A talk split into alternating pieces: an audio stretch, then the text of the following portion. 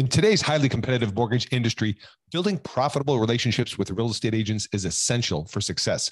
However, finding effective ways to secure agent relationships can be a challenge. With so many mortgage loan originators vying for the attention of real estate agents, it can be difficult to stand out and establish meaningful connections.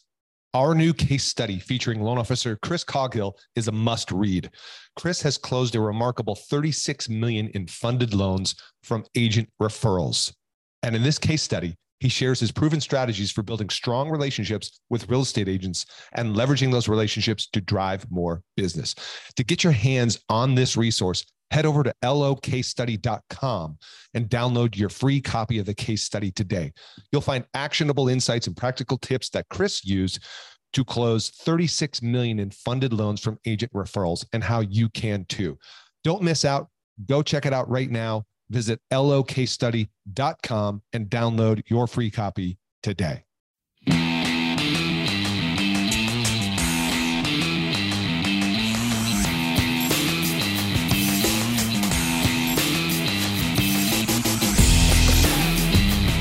Welcome to Mortgage Marketing Radio, brought to you by the Mortgage Marketing Institute, your number one source for truth in mortgage marketing.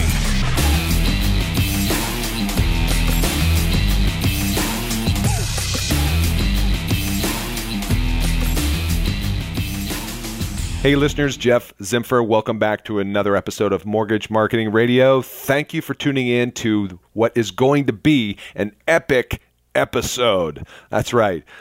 My special guest this week is none other than Mr. Barry Habib. And I'm sure many of you listening right now know who Barry is.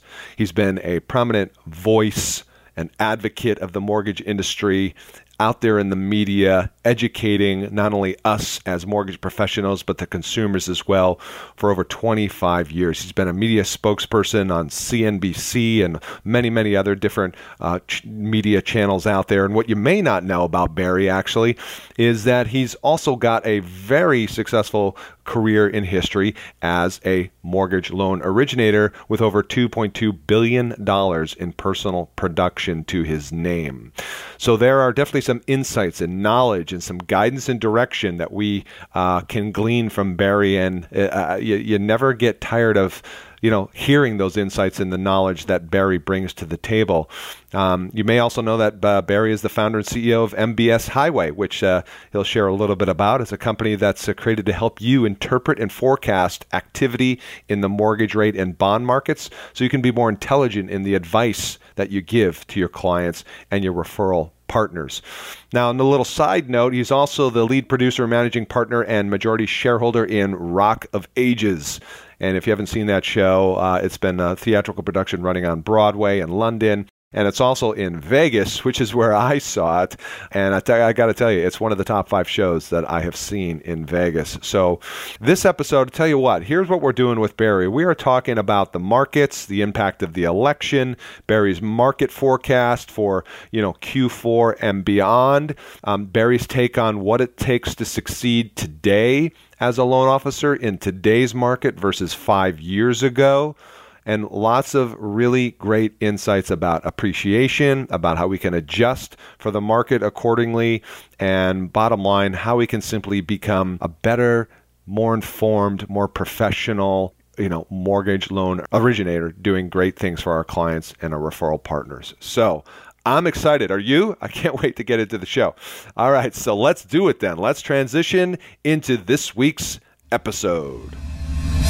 Barry Habib, welcome to the show. Thanks so much for having me. It is our pleasure. Uh, you know, I like to say it's an honor, actually, because uh, I've been following you, respecting your information and your advice for, I'd say, since 2003, roughly. So, um, thank you for being here, and I'm really pr- pleased to bring you to our audience. Obviously, many people, many loan officers know who you are because they've been following you for a number of years too. Um, but for those that might be relatively new to the industry, what what they may not be aware of, because you've been the face and the voice of the mortgage industry, you know, on CNBC and all these networks for years, is that actually um, prior to that, you know, you had a very long, successful career as a mortgage originator um, with a lifetime volume of over 2.2 billion dollars, and you know, 25 years, uh, roughly, totally in the business. So, kudos to you for that. Um, but but you know the other thing that people are aware with you is you've got interests outside of the mortgage industry too. So my first question I wanted to ask you, if I could get you alone, is all right. So how do you go from mortgage professional, right? Speaker, uh, coach, uh, you know, uh, uh, uh you know, television personality to Rock of Ages. How do you? How, how, oh, tell me about that road. all right, so I'll, I'll, be quick with that. First of all, thanks so much. You're very kind, and you do such a great job as well. And uh, the respect is certainly mutual, man. I appreciate you. Uh, so yeah, how do you how do you do that? You know, so getting involved in Broadway is pretty risky. You know, they say, how do you make a small fortune on Broadway? Well, you start off with a big fortune, but uh, but it's probably a good idea that I was inexperienced and ignorant. Otherwise, I would not have probably done it. So yeah, the, the transition was from doing TV, goodness, since 1992, CNBC gave my own show, The Monthly Mortgage Report, and haven't done a lot of stuff for Fox. Somebody actually really liked my voice for a movie. So they put me in this movie. It's a kid's movie. And uh, they liked my voice, and actually I did a reasonable job of acting. And, you know, it's all networking like anything else. So I wound up being in like six or seven different Hollywood movies, and I've done a couple since. Uh, small roles, but speaking roles. And uh, a movie that I was in called Barry Munday. Uh, the guy who actually was the director and writer, Chris D'Arienzo, um, he wrote Rock of Ages and got to know him there, got to know the property and myself and four other guys. We took it off Broadway. By the way, that movie Barry Munday, actually made the trailer. It's a funny movie. A lot of lot, lot of star power in that movie. Certainly not me, but there's a lot of star power in that movie. Um, but so we took it off Broadway, and then you know people went nuts for it, and we decided to really take a big risk, take it on Broadway, and we got really lucky. We got you know, five Tony noms and all kinds of press coverage, and we were like the cool show on Broadway. Ran for six years. In the history of Broadway shows, we're number 27th as far as longest run. So wow. proud of that. Got had a movie. I was actually in the movie. Tom Cruise starred in it. It was uh, it was a fun fun trip. Man. It was really great. Oh, that's awesome. I have to tell you, so I saw Rock of Ages in Vegas, not on Broadway. Uh, and, and, I have to tell you, I was blown away. Um, great show, great the way it was put together. And being a fan of, uh, you know, I grew up kind of in the 80s in high school, so uh, big fan of the music from that era. And I thought it's, it's probably one of the better shows. I'd say top, I'm not, I'm not blowing smoke here, top five shows I've seen in Vegas. Well, thanks, man. You know, like I said, we're the cool show. A lot of a lot, lot of athletes. Guys like our show. You know, a lot of times guys go to a show kicking and scream, but guys really like our show as well as women. So it's uh, well, my wife loved it. it. Yeah, it's, it's a, it was a lot of fun. By the way, you know, I love music, so yeah, getting involved in something musical it was great. Um, I actually sing in a band with Constantine, who was my star on Broadway and American Idol. So uh, yep. we have a band, Rock of Ages. Man, we have a good time with that stuff. So it's fun. Uh, see, you're speaking my language. You know, I'm a I'm a closet struggling guitar player, so uh, I get it. got a jam. Got a jam.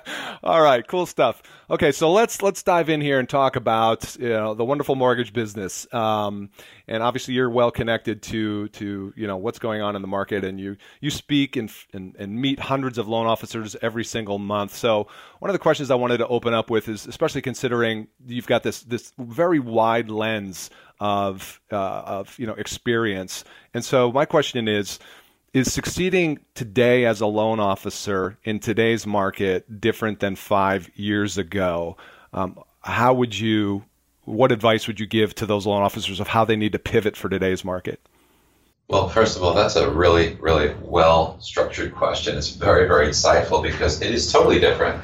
Um, very different, certainly, than it was if you go back 10 years ago not only because of guidelines, but it's it's a much more sophisticated business. You have to understand the intricacies of the business, but you have to be a much better resource to your customer. Consumers, especially millennials, are far more comfortable doing things online. Hence this evolution into things like Rocket Mortgage, which we're all familiar with. But we really, as mortgage professionals, have to add wisdom and insights because the information's everywhere. Okay, you know, by the time you finish asking someone a question these days, they've already researched the answer on their phone. You know, because that's just the way it is. Especially millennial, who now have become the largest demographic in the United States as of 10 months ago. So they're going to be driving the bus, and we have to be able to market to them the way that they want to be marketed to.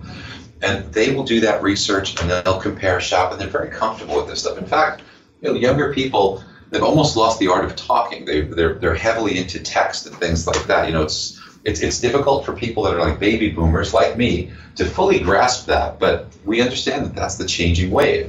So what we have to do is not only understand the way they want to be marketed to, but understand what's going to differentiate ourselves and protect our business into the future.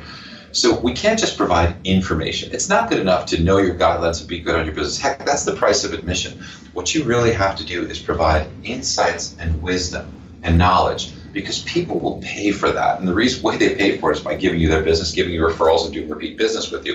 If you can teach them something they can't Google, if you can give them insights that they can't easily find, if you can do that and blow away their competition, especially the online competition, which doesn't provide any of that, you'll have a really, really good stronghold on protecting your business and continuing your success for a long time into the future. Yeah, yeah, I've heard it's characterized as you know sell on advice versus price.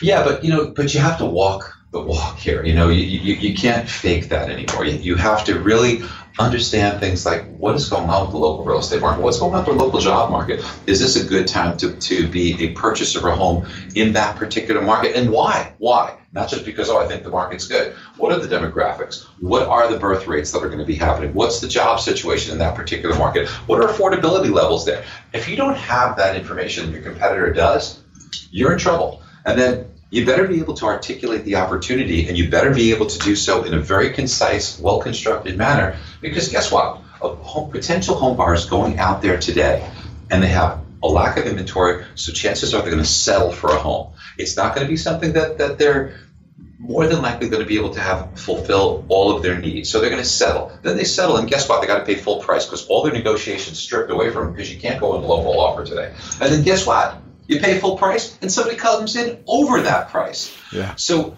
now on a home you're settling for, you're paying more than the seller's even asking for, and you're supposed to be happy with that. No wonder why people flake out. No wonder why when you hear media stories which are incorrectly constructed, people are not oftentimes going to go through with that transaction. So how do we help the realtor? Explain the opportunity. How do we help the customer keep their eyes focused on the real prize down the road? By being able to correctly and accurately articulate that opportunity and analyze what's going on aside from the media garbage that's out there. And if you help a realtor do that, you know, your competitor's walking in there with a donut, okay? You're going to walk in there and help that realtor sell more homes or list more homes you're going to have a great career going forward. Okay, so it, definitely get that. I think everybody agrees with that. And naturally, through this, I think some some people are thinking. You know, you talked about we've got to provide insights and knowledge. It's, it's just not about providing information or even just providing advice. Um, so how do we take that then a step further and go deeper? How do we really, you know, position that info so that it achieves what you just described? Well, I mean, that's the way I kind of lived my whole career in the mortgage business was by being able to do that. So, look, there are tools out there that people could use that are, are tools of wisdom. You have to be sharp on knowing what's going on in the financial world, do the research. You have to outwork your competition. And you know, certainly we provide tools. Heck, you know, that's, that's, that's obvious that we do that. If people are accustomed with our tools, they know that. Uh, if they want to investigate our tools, they certainly can, but you need the right tools. You need to stay ahead of your competition. And whatever's most comfortable for the loan originator, uh, they have to find a way to help the customer see the opportunity in the real estate market, help that real estate agent sell the home, and do things that their competition isn't from a knowledge standpoint. How good of a job do you think, in general, because you see you interact with a lot of loan officers, how good of a job generally do you see the you know loan officer doing out there to, to make that adjustment? Well, I, I think that you know what we've got a good crop of loan originators, and I think they really try. Uh, the thing of it is, is that sometimes we don't know what we don't know, right? And and uh, maybe they're just not familiar with the fact that they need to understand affordability rates and demographics and uh, supply rates and, and, and, understanding the job picture and being able to forecast rates of appreciation into the future to articulate the opportunity and uh, and, and, get this information. Certainly, once loan originators' eyes are open to it, they're very receptive and they want to adopt this way of doing business. Mm. Uh, but it's difficult for those who have not yet been exposed to this, and meanwhile, they may be losing transactions to competitors who are just a little bit more sophisticated. So, uh, do I think loan originators are doing a good job? I think they are doing a good job. I think loan originators are so much smarter today, in general, than you know loan originators when it was a lot easier to just say, "Here, can you fog up this mirror and you're going to get approved?" you know, so they are doing a good job. However, like anything else, uh, I'll take myself. I can always do better. I can always try and learn more. I can always try and advance myself. I never quit on learning and trying to be better. I strive for that every single day. I'll never reach that perfection level, but I sure want to try and get better every day. And I think that every originator should feel the same way. Yeah, I, I agree with you. So, um, you know, you mentioned um, technology, you know, the millennials and how they're engaging and how they buy, and we know that technology is uh, influencing the the buying process. And you know, you see companies like uh, Quicken Loans, Rocket Mortgage, trying to convince consumers that getting a mortgage is a push button away. And there's there's obviously, I think, kind of that expectation, perhaps um, that a mortgages should be easier and simpler and perhaps quicker to get. Um, so, how would you? I'm trying to think of the best question for you in terms of positioning against. You know, because there just seems to be with the disruption happening across other industries, right? Uber, Airbnb, right? Those, there's obviously disruption coming, building in different ways in the mortgage industry. You could perhaps put Rocket in that category. Um, so if consumers are looking, right, uh, let me ask you two ways. If one, are consumers looking for that quicker, easier process? And then two, um, how do we sell against that, if you will? Well, consumers are looking for it. Disruption is going to continue to be a part of our lives forever. The thing, too, about this Quicken Rocket Mortgage, which we point to, but we only point to it because it's kind of like the first of its kind that's gone out there in this manner. It doesn't mean that it's stopping there. Very soon, a lot more of this is going to take place. So, how does the originator really protect themselves? Well, just look at the financial industry. And when online trading began for stockbrokers, a lot of the stockbrokers who were there as sales people, they went by the wayside and they had a very difficult time but it didn't eliminate stockbrokers. In fact, you can argue that so many of them are doing much better because it's a smaller pond and they have a much more sophisticated and deeper relationship with their clients. It's going to be the same thing in the mortgage industry. That's what goes right back to the beginning. If you're able to quote rates and if you're able to quote products well and if you're able to understand guidelines and what it takes to get a loan approved, that's a necessity. It's not a competitive advantage, and that can be replaced technologically. What is going to be far more difficult to be replaced is that relationship that you have where that customer is learning from you and you're able to take in the needs and concerns of that customer and help them. And you're also able to help that real estate agent articulate those opportunities that lie ahead for that home purchaser. So you really need to take that approach in my opinion now more than ever. I think it's going to become more and more difficult for those who don't over time. And you know what? Here's the other thing too right now everybody's kind of fat with all these refinances that are out there. Yep. But the refinance environment is it's it's fickle and it's fragile. You know, you do this as I have been around this business. I can't believe I'm going to say this, Joe. 30, 30 years, okay, 30 freaking years, okay, that I've been in this business. Wow. So, see a doctor. yes, exactly. yeah, both old and crazy now. So, here's the thing is that because I've seen, and, and people listening are experienced, they've seen how fickle the refinance markets are. Hey, look, just just all we have to do is go back three years ago, right? Yeah. When everybody was doing so great, so great, so great. And then what happened? Rates went up very rapidly in a short period of time. Companies had difficulty, loan originators had difficulty. People were just wondering, what, you know, is, is this future in this business for me? It caused a lot of struggles relatively quickly and there could be a lot of pain inflicted when refinances go away, and it doesn't take that much. So it's easy to get complacent because we think this will last forever. I promise you, it won't. And I'm not saying rates go to 7% or 6%. All rates have to do is go up three eighths to a half of a percent from here. Not a very dramatic move. And that could cause a very big difference in the amount of refinance transactions that exist, which is why we need to always stay on that purchase side mm. in addition to the refinances and focus there. And that's where we're the sharpest. That's where we're giving the best advice. That's where we're helping articulate the opportunity to purchase. That's where we're helping that real estate agent and being someone that they're going to continue to rely on. So keep the focus there. Don't give up the refinances. Just keep focused on the purchase. Yeah, absolutely. So, and, and obviously, as you pointed out, right? Let's let's prepare for the coming shift in the market, and uh, even Gary Keller at a recent conference was talking about that. Um, so let's get your take on this. I know um, you've come out and forecasted an adjustment, I'll call it, in the market. I'll let you describe what you see happening over the next uh, 12 to 24 months. Well, I think there's a potential for a recession. I think there's a, a, relatively good possibility of a recession that's going to occur. I think that stock prices are very frothy. Uh, we've had seven consecutive quarters of declining earnings as measured by the S&P 500. This a stock-led recession is certainly possible. We're clearly in a recession already in the manufacturing sector throughout the country. Uh, I think that there is some fragility in the economy and we are unable to grow at reasonable rates. I mean, our, our, GDP, which may improve a little bit here, but I think it's going to be mostly due to an inventory build. So it's kind of like a head fake. But it's been hovering just above 1%. Could we head into a recession? We could.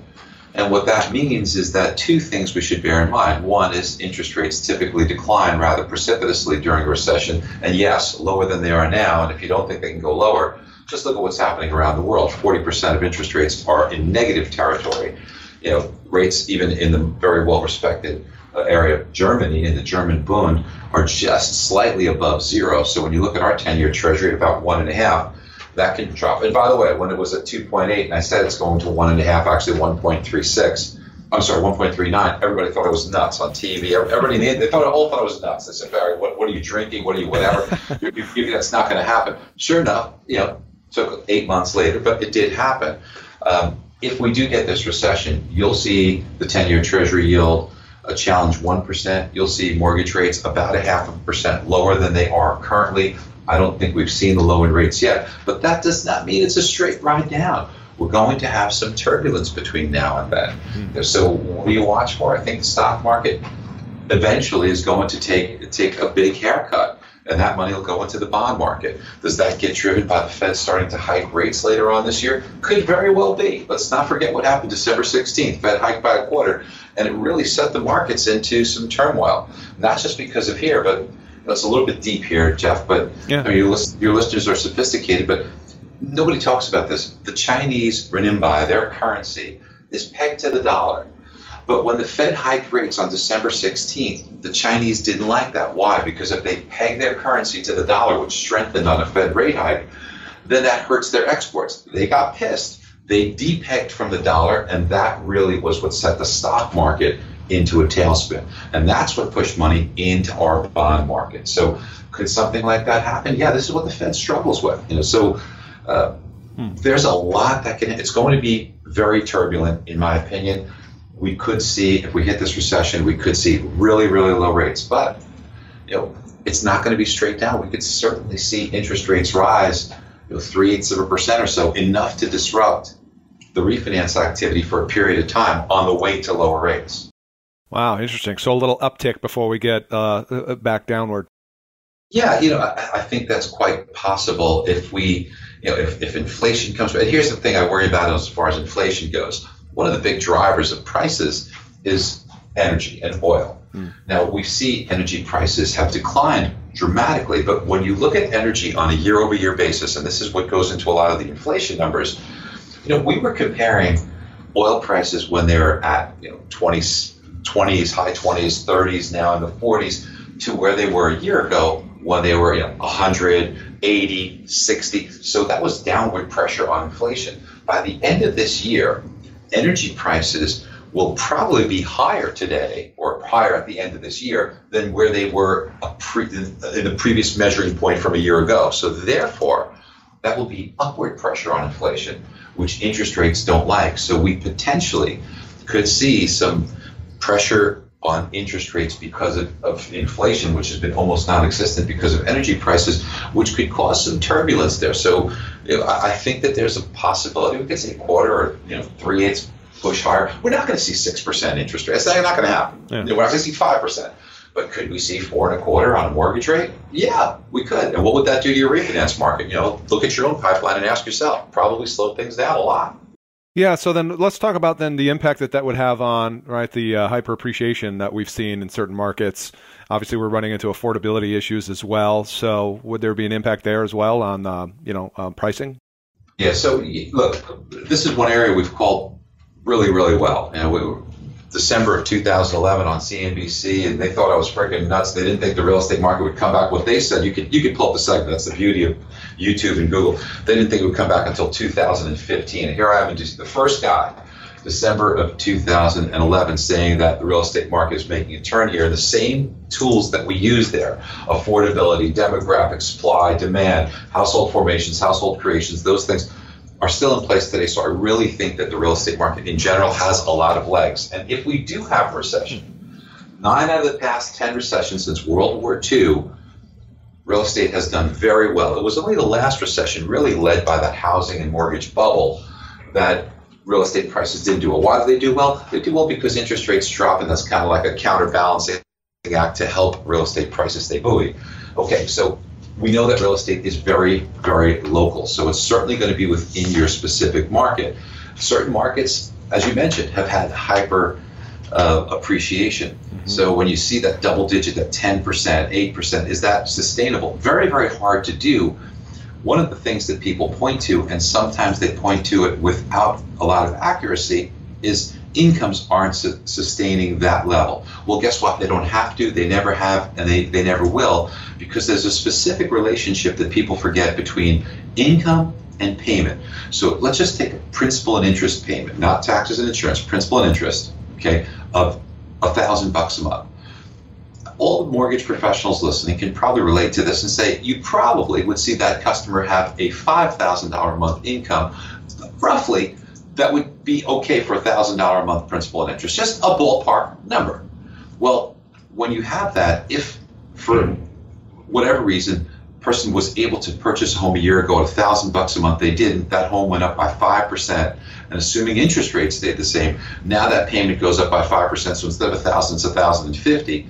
For this to be net neutral, their income has to go up by 50 bucks a month. Well, that's not a 5% increase in income, that's a 1% increase in income. So if real estate prices go up by 5%, incomes need to go up by 1% to make it net neutral so long as interest rates stay the same.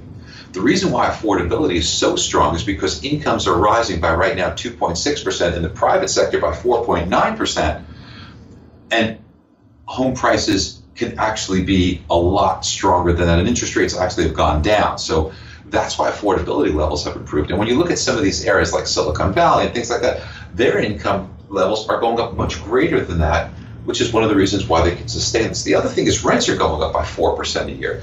So wherever you're going to put a roof over your head, it's expensive. You know, and, and that that's helping to keep prices sustained at these levels. Now you don't want to take it too hot for too long but we do not see any bubble-like conditions forming. Okay, so when you say you know recession over the next in, in, at some point in some level over the next 24 months, can you um, get a little bit more specific in terms of you know because some people hear recession and they freak out. So what do you mean by recession? What I mean by recession is you have growth on, on GDP decline for two consecutive quarters. So instead of GDP growing, you have negative numbers. So GDP declines, I should say, for two consecutive quarters. Now, that decline in GDP is oftentimes accompanied by stock market declines. It typically shows an uptick in unemployment, but unemployment's kind of tight right now. So I don't think for most people it's going to be devastating, but it should help to push interest rates lower. The other aspect of it is that where's the best place to be if there's recession? Well, in the industry that we're all in is the mortgage business because the mortgage industry flourishes during recessionary periods because home prices, I'm sorry, yeah, yeah, home prices and the housing market tends to uh, hold up pretty well. But because interest rates decline, there's typically an uptick in activity in refinances because people really are now focused on reducing their monthly payments, making cuts, consolidating, and they're able to do a lot more refinance business in that type of environment. So it's a great place to be if there's a recession. Um, so I don't think it will be a deep, horrible recession. Hmm. Interesting. And of course, um, a conversation about impact to the markets uh, wouldn't be relevant at the timing of this recording uh, if we didn't talk about the impact of the upcoming election. Uh, I was going to put you on the spot and say Hillary or Trump, but I'm not going to do that. Uh, here's, what I, here's what I will say. Yeah. I will say that a, a country with 320 million people, is this really the best we could produce? yeah, exactly. How frustrating is that?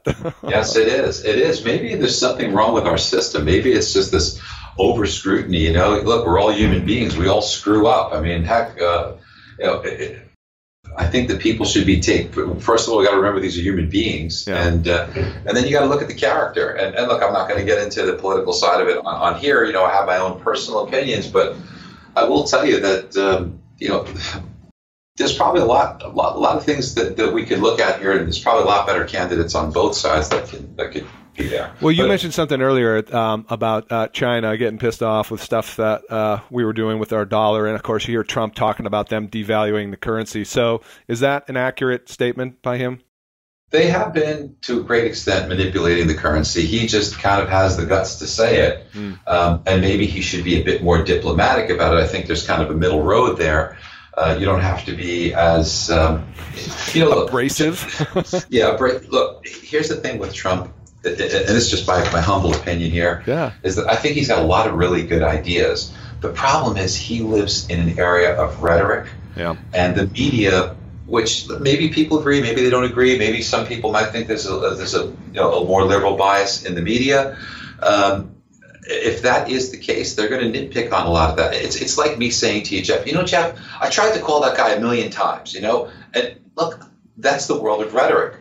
I didn't really call him a million times, but does that mean I'm a bad person and I'm a liar? No, it's just the things we say.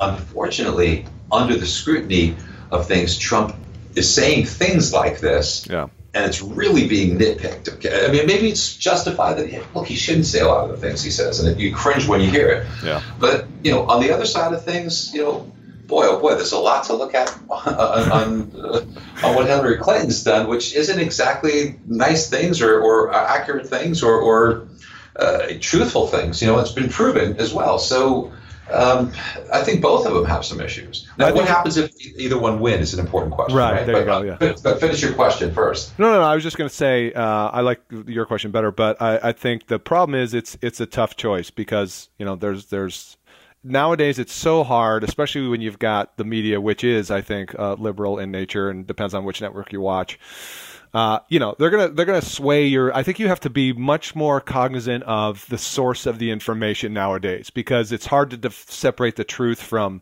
fiction. You know, and that's the tough part. People will believe sound bites, and I think that's where people get mixed up.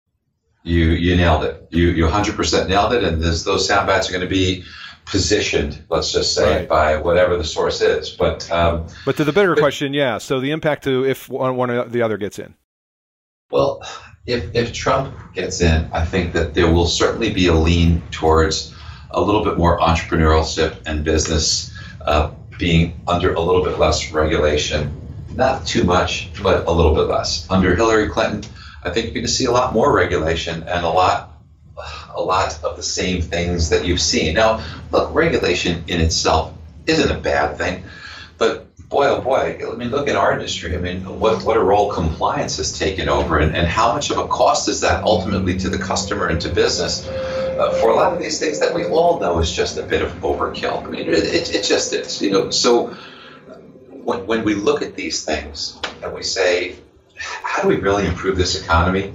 I'll give you my two cents. There's something called velocity of money. Mm-hmm. And velocity of money is something that I think is, is not discussed often enough, but I think it really holds the key to jumpstarting and, and fixing our economy. It really goes back to what made this country do so well for so long. And I think that that's been kind of strangled a bit. And here's what I mean by velocity of money. Let's take an example. Let's say a young individual goes out and they take out a car loan. And that car loan winds up costing them I don't know. Uh, I'm going to pick some numbers here. It's a thirty thousand dollar car loan, and it winds up costing them four hundred bucks a month. Now, if they just go out and drive that car and have a good time and this and that, well, good for them. But now that's four hundred dollars a month less that they have to put into the economy. But what if that individual said, you know what I'm going to do? I'm going to work part of the time for Uber or Lyft or whatever. Mm. And Now they actually have an income of 2000 bucks a month from doing that driving part time. So they pay their $400 debt on the car, but now they've got an extra $1,600 that they go and buy goods and services with. That's the entrepreneurial spirit that we need more of. That's what fixes the country.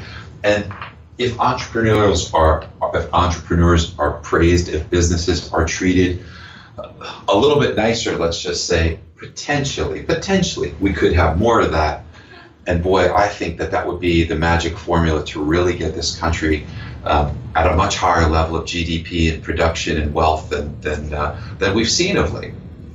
Yeah, and and so you know it, now is I don't know if your thought is on this, but now is probably a better time than perhaps in the history of this country to pursue those entrepreneurial activities. Would you agree? Completely agree. It, technology has has made all these things possible, but we've taken this wonderful technology and we've tried so hard to bottle it and rein it in and strangle it that we're, we we should be unleashing it to some degree. You know, look, the world is a perilous place.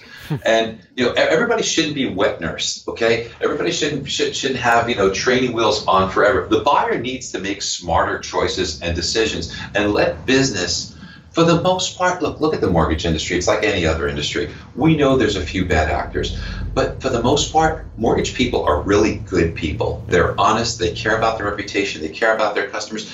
And there's some there's some bad folks out there that do bad things, but that's everywhere. And guess what? When you make all these overregulation rules, yeah, the bad guys still break them anyway because they don't care. You're, you're, you're making all these bad rules, all these rules for, for bad people, but only the good people follow them, and it just strangles them. And they were they were doing it anyway. So right.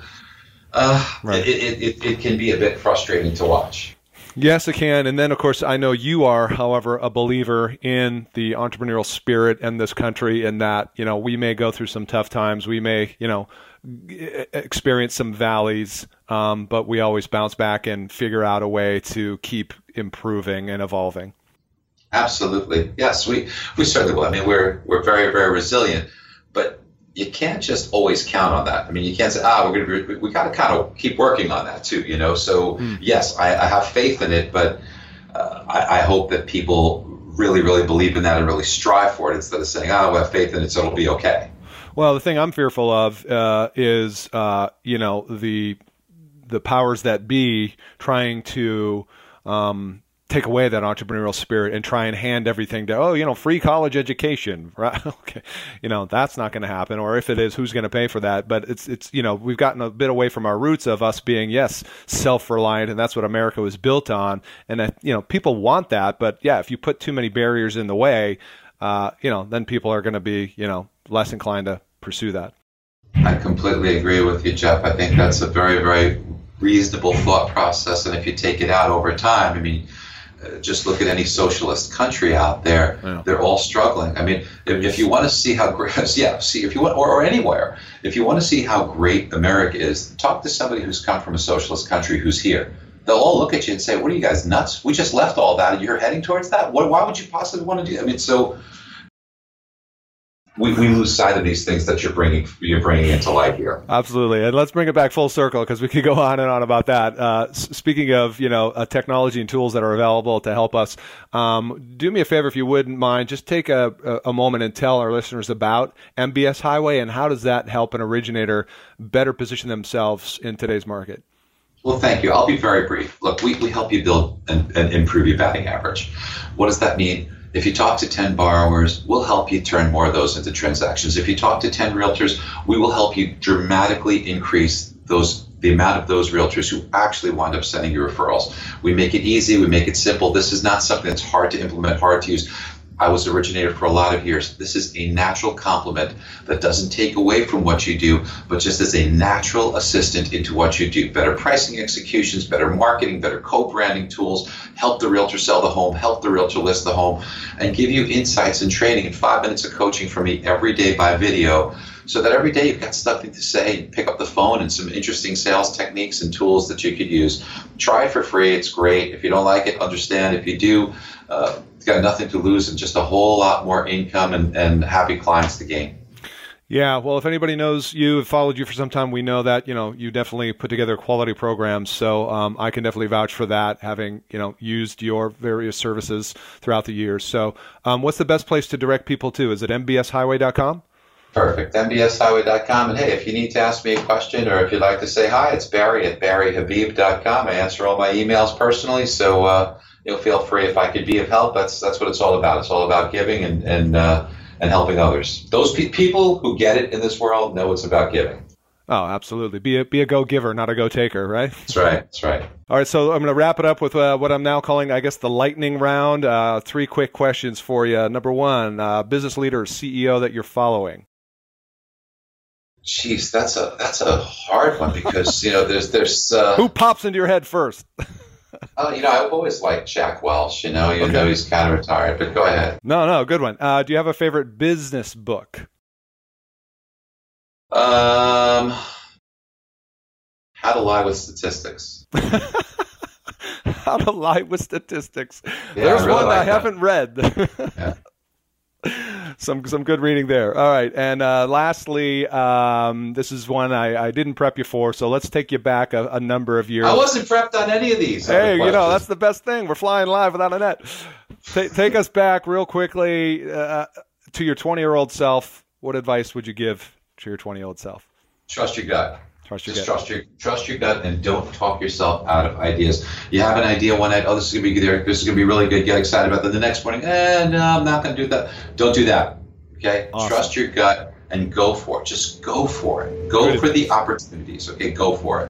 Great advice. Thank you, Barry Habib. It's an honor. Once again, check out uh, mbshighway.com for more info there. I can't thank you enough, Barry, for being here. Oh, thank you. You're pleasure. Thank you so much, man. You do a great job. I really appreciate you. All right. And listeners, once again, if you haven't subscribed yet, please do so on iTunes. Give us a podcast rating so you don't miss out on future episodes. And uh, I appreciate you. So thanks for listening to Mortgage Marketing Radio. We'll see you on the next one. Bye for now. Thanks for listening to Mortgage Marketing Radio. Want more truth in mortgage marketing? Get more free training and resources at mortgagemarketinginstitute.com.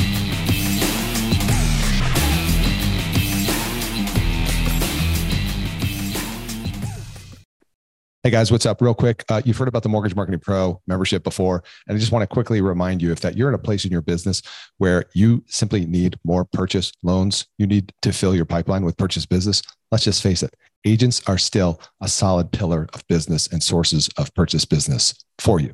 Well, good news. Our Mortgage Marketing Pro membership helps loan officers like you close more loans without the hassle of chasing agents or cold calling done for you agent classes, expert training videos, a marketing automation platform that automates the entire process for you, everything you need to build your personal brand in your local market, attract and convert agents into referral partners. Plus, done for you proven marketing materials and plug and play content to make promoting your class, getting agents butts and seats, partnering with affiliates real easy. But that's not all. You'll also get access to our weekly mastermind calls with top LOs, authors, speakers, and coaches to learn the best strategies to grow your business right now in today's market. And as an extra bonus for a limited time, for all new members, you'll get access to a database of 200 agents in your local market that have closed anywhere to from 8 to 50 transactions in the last 12 months. And we'll provide that list upload into our platform for you so you can get off to a fast start in reaching actually productive agents. So what are you waiting for? You can check out more at mortgagemarketing.pro, see more of the success stories there. And if you feel compelled to do so, book a call. We'll have a chat. We'll see if it's a fit. Don't miss out on this opportunity to take your mortgage business to the next level right now. Head over to mortgagemarketing.pro.